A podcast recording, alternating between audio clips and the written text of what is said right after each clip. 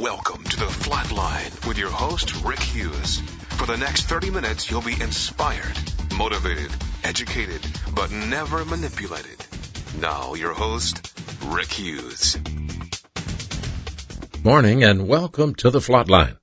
I'm your host, Rick Hughes, and for the next 30 minutes, I'd like to invite you to stay with me. Stay tuned. Stick it out, because it might be the most important 30 minutes of your entire life. This show, The Flatline, is always about motivation, inspiration, education, and never any manipulation. We don't sell anything. We don't have anything for you to join. We're not trying to get you to give it up, fess it up, or anything like that. This show is about accurate information. Information that will help you verify and identify God's plan for your life. And if you would like to orient and adjust to that plan, you have the freedom and the privacy to do so. You are a free American, and we are thanking God today after this great Memorial Weekend for our freedom, freedom that has been bought and paid for by the lives and the sacrifices of so many people. It reminds us of a concept: freedom is never free. Even spiritual freedom was purchased by our Lord Jesus Christ, who gave himself as a sacrifice in our place, and that's why the Bible says he who knew no sin was made sin for us, so that we may be made the righteousness of God through him. So we are free today, and you are free to listen to this show or turn it off. I hope you will listen, because I hope what I'm going to say today will challenge you. I hope it will be help and encouragement to you. But I'm not a pastor. I'm just simply an evangelist. I'm not a pastor. It's not my job to take anybody to spiritual maturity. That's the job of the pastor. And I always encourage you to find a local pastor. If you can't find one that will feed you and teach you the Word of God, then contact me and I'll tell you where you can. Because there are a lot of great pastors across this country who have information from their pulpits that they offer free. Some by the internet, some by video, some by CD and MP3, cassettes and tapes. There are men who are teaching the Word of God clearly and lucidly. And when you get under their ministry and stick with it over a period of time, you can grow to spiritual maturity. And that's what we're going to be talking about today. We're talking about the believer who has grown to spiritual maturity, so much so that he has a tremendous impact in his world. He becomes what the Bible refers to as an invisible hero. And that's not actually nomenclature from the Bible, but the Bible makes reference to this sort of person. He's an invisible hero. And where it makes reference to him, he's called the salt of the earth. The salt of the earth. Listen to Matthew 5:13. You are the salt of the earth. But if the salt loses its flavor, how shall it be seasoned? It is then good for nothing but to be thrown out and trampled underfoot by men. Now, Mark also mentions these same things that our Lord said, and so does Luke. In Luke 14:34, Luke says, salt is good, but if the salt has lost its flavor, how shall it be seasoned? This is the way Luke remembers our Lord saying it. He went on to say, Jesus quoted these words, it is neither fit for the land nor for the dunghill, but men throw it out. He who has an ear to hear, let him hear. Now, here's the concept. God has designed a plan so that you and I can be the preserving force within a nation, within our client nation, which is client nation USA, the United States of America. As believers in Jesus Christ, we are to be the salt, the preserving factor within that nation. Now, you know, our Lord created salt, so he obviously knew something about it when he spoke about it here. Sodium, as you know it, or Na11, as the scientists may know it. But salt has many uses. In the ancient world, much of the salt was impure, and it could lose its strength over time, becoming useless. And it was often used as a catalyst in a fire, for example. Burning cattle dung, that's what they used for fuel, cattle dung. When they put salt into the fire, it would change or be a catalyst that would create a reaction that enabled the cattle dung to burn hotter. Adding salt to water would make water boil at a higher temperature and thus reducing the cooking time. It doesn't make water boil faster, it just makes it boil hotter. So our Lord created salt. It has been and continues to be an important part of the world's history. Even in the ancient world, they used it as a method of trade and currency. It is an essential element of our diet in all humans and obviously in animals. Widely used, very effective, it is the number one food preservative in the Bible, in the world, and in the Bible it's referred to at least 30 different times.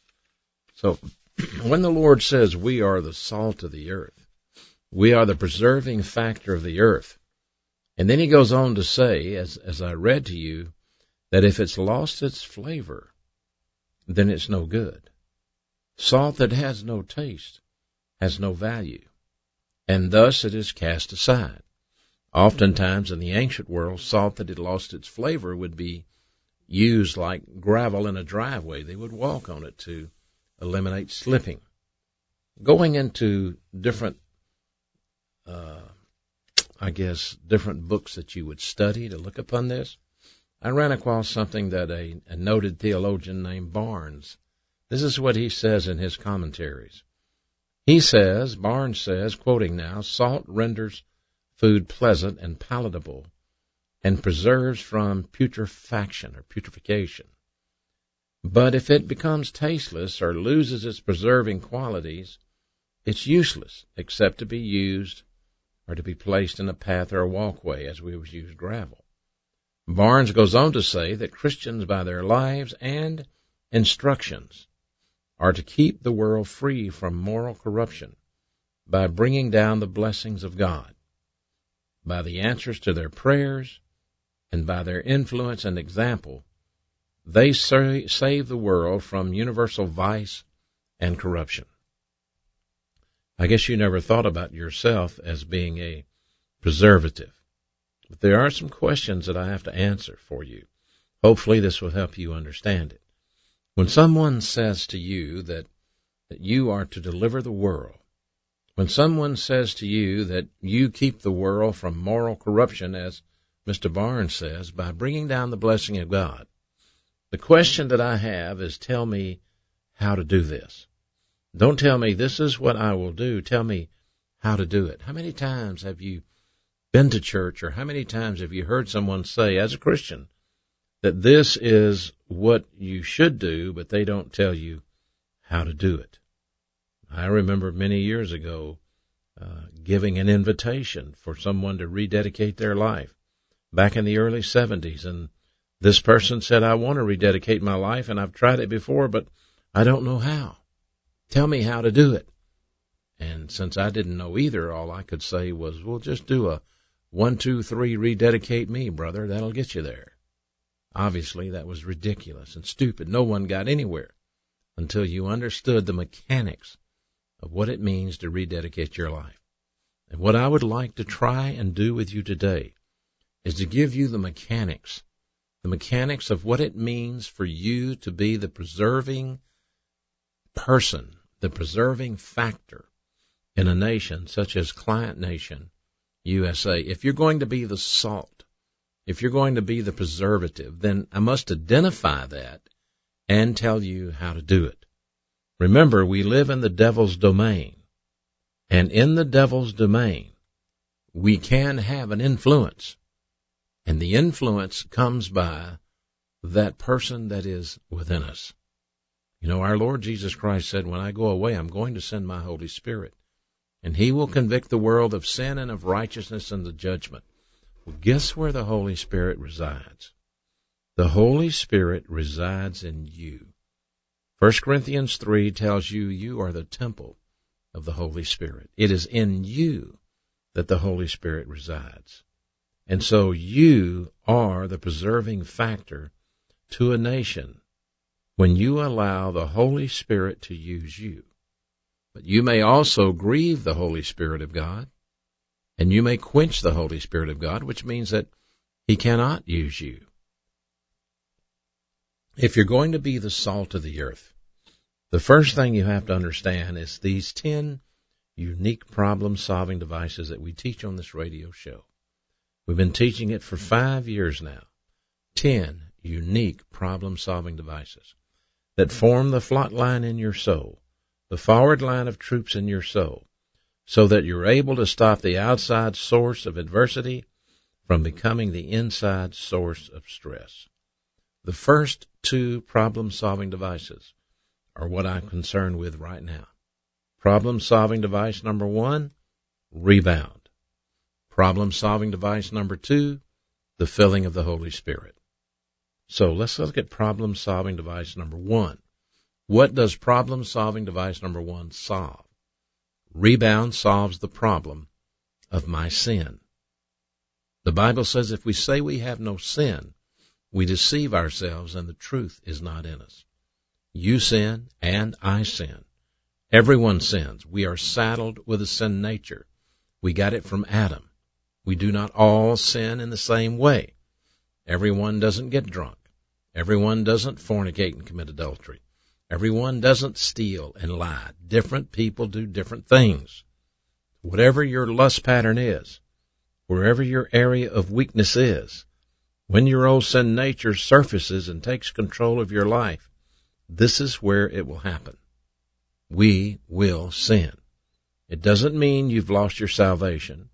Does not mean you're no longer a Christian. It means you have sinned, and by sinning, you grieve the Holy Spirit, and you quench the Holy Spirit of God. That's what happens when you sin. Can you recover from your sin? Yes. How do you recover from your sin? By using rebound. 1 John 1:9. The Bible says if we confess our sin, God is faithful and just to forgive us our sin and to purify us. This is a different translation, listen, and to purify us from all of our wrongdoing, or, as it may say in your Bible, to cleanse us from all of our unrighteousness. This is what God does. When I know I have sinned, and you as well, we must go to our Father and admit the sin. If we try to hide it, if we try to cover it up, it's not going to work. And we're just going to wind up under much more discipline from God. Because in Hebrews 12, God says, those that I love, I discipline. And sometimes I have to scourge them with a whip. And this is what God does in order to get our attention. Why would he do that? Because if he did not do it, we would self-destruct. We would continue down the my way highway until we self-destructed. So much like a parent would discipline a child, the Father has to discipline us on many occasions. And that discipline is always designed with one thing in mind, to get me back in fellowship with God. Sin breaks fellowship with God. When I sin, I grieve the Holy Spirit. I quench his power, and I have broken fellowship with God. And I am useless to God as long as I stay out of fellowship. Now, when the Bible says salt is good, but if salt has lost its flavor, how will it be seasoned? A believer out of fellowship with God, with sin in his life, cannot preserve anything. He is not a preserving factor. This is very important. You listen and you understand this. He is not a preserving factor. So the first thing we have to do if we're going to be the salt of the earth is stay in fellowship with God 24/7. When you sin, and you will, don't wait until you go to bed at night to confess your sin. Immediately, wherever you are, if you're driving down the interstate or the highway and you lose it driving, you get mad, you get angry at someone that causes you to have a rage, you lose your temper. Remember, that's a sin. That's a mental attitude sin. Bitterness is a mental attitude sin. And if you will just simply confess your sin to God right there, don't pull over and stop. You don't have to do that. You can simply say, Heavenly Father, I've just been an idiot. I've just lost my temper. I've just let this person take control of my life. and I confess my anger and my bitterness and my implacability to you. When you do that, you're immediately filled with the Holy Spirit, and you stay in fellowship with God. If you do not confess your sin, if you allow your sin nature to stay in control, you will begin to chain sin. And as you chain sin, you will grow further and further away from God. Still his child, still going to heaven. You haven't lost your salvation. You are out of fellowship. You will be under discipline, and you have grieved the Spirit of God. You are not acting as a preservative. So problem-solving device number one, the rebound technique, solves the problem of sin in my life. It gets me back into fellowship with God. And problem-solving device number two is the filling of the Holy Spirit. When I operate under the filling of the Holy Spirit, it solves the problem of my human energy and my human efforts. Remember that Christianity is not religion. Religion is man by human efforts, man by human energy, trying to approbate God. Christianity is not that. Christianity is a relationship with God through Jesus Christ, his anointed Son. It's not anything we do. The Bible says, "For by grace are you saved through faith, and that not of yourselves. It is a gift from God, not of works, lest anyone would brag about it." So, when you are filled with the Holy Spirit, then you are acting as salt. Then you can be a preserving factor on a nation. But if you're under control of your sin nature, if you're letting your sin nature control your life, then you are salt that has lost its savor. So let's make this analogy. You're a believer in Jesus Christ. You've accepted him as your Savior. You did that many years ago. Are you in fellowship with God now? Is there sin that is unconfessed in your life? Is there sin that you have not admitted to God?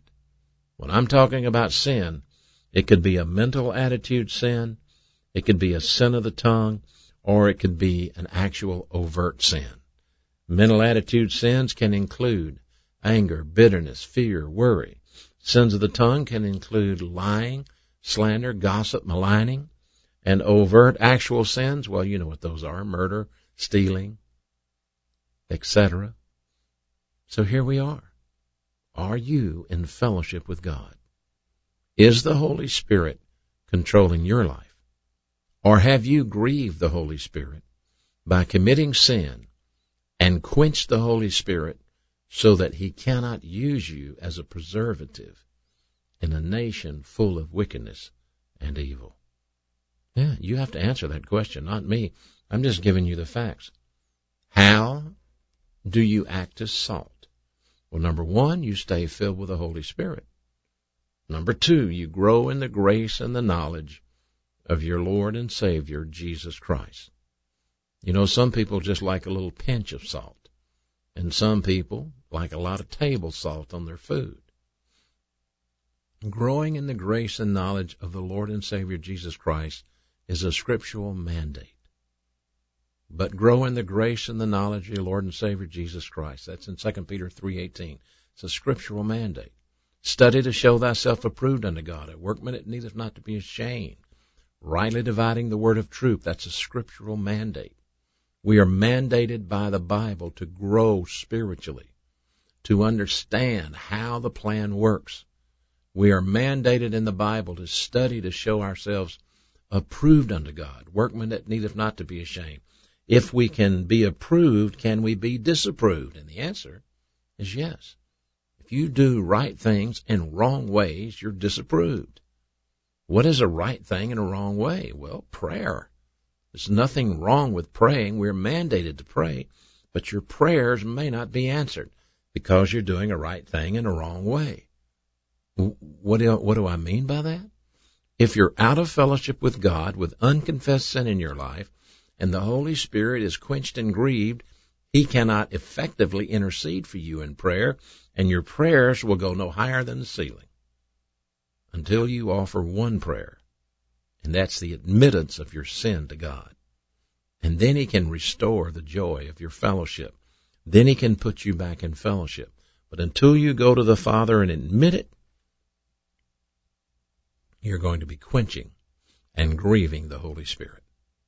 So if you're going to grow in the grace and the knowledge of your Savior, you're going to be like that salt shaker that's full at the restaurant.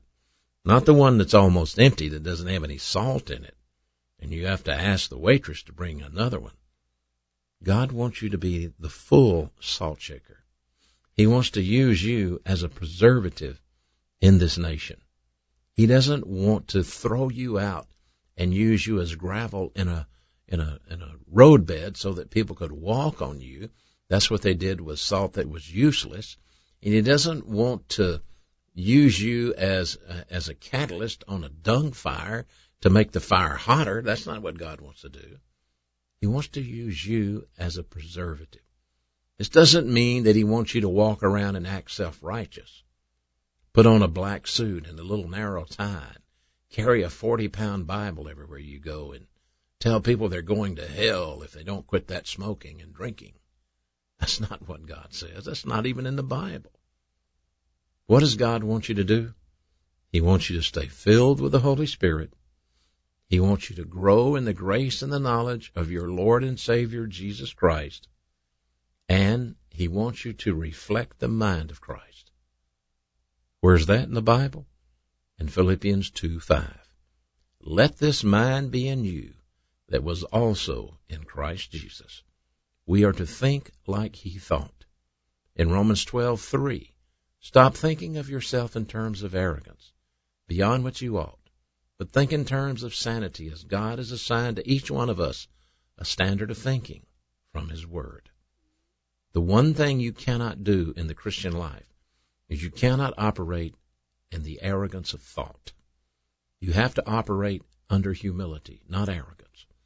And both of them are thinking. Arrogance is the one that always justifies why he's right and God's wrong, why he's right and everyone else is wrong. It's not hard to spot the arrogant person because they are self-absorbed. They are into self-denial. It's always someone else that's wrong, always someone else's fault. And Christians can get into this every day. You cannot reflect the mind of Christ and not have an attitude of humility, because the attitude of humility is the personality profile of our Savior. He humbled himself, Philippians 2:6, and made himself of no reputation, and took upon himself the form of a servant. That's what our Lord Jesus Christ did. He didn't walk around trying to straighten people out. He walked around demonstrating that he was the Messiah, that he was the Son of God. And that's what freaked everybody out, and that's why they couldn't stand him. Even from the time that he was born, they had no interest in knowing who the King of the Jews was, and they willingly gave up the information to Herod once he found out that the King of the Jews had been born. When he called in all the scribes and the Pharisees and asked where was it, they knew what he wanted to do. They knew he wanted to kill him, and they willingly told him, well, it's in Bethlehem. Go on down, Herod. And they skedaddled out of his court alive one more time. What does God want you to do? Reflect the mind of Christ. Operate under humility. As the salt of the earth, you must be filled with the Spirit. You must be growing in the grace and the knowledge of your Lord and Savior, Jesus Christ. And growing means you must study. That's what I gave you the verse, study to show thyself approved. If you're not studying, you're not growing. How do you study? You sit at home with a Bible? Well, that's one way. But the way God intended is for you to sit under the authority of a communicator. Or else, why did he give the gift of pastor-teacher if he didn't intend for you to use it? He equipped men that have the gift of pastor-teacher, and their job is to study and teach you the Scriptures so that you can apply them into your lives. That's how you grow in grace. You take in the Word of God under a qualified pastor who teaches it to you and you apply it into your life. It's a very simple principle. LAG, L-A-G, learn, apply, and glorify. L-A-G, learn, apply, and glorify. That's the LAG principle. So if I stay filled with the Holy Spirit, if I'm lagging or growing in the grace and the knowledge of my Lord and Savior Jesus Christ, then I will begin to reflect the mind of Christ in my attitude and in my actions. I'll demonstrate humility, and I will become an invisible hero. This is a key thing for you to understand. Being an invisible hero doesn't mean you get into crusader arrogance. It doesn't mean as a Christian that you are sit here to straighten out the sin of the world. That's not why you were allowed to stay here after you get saved. You're here as a preservative, yes, but not to run around and march up and down the street corners and tell everybody they're going to hell if they read those magazines, or they're going to hell if they drink that stuff or smoke that stuff. That's not what the Bible says.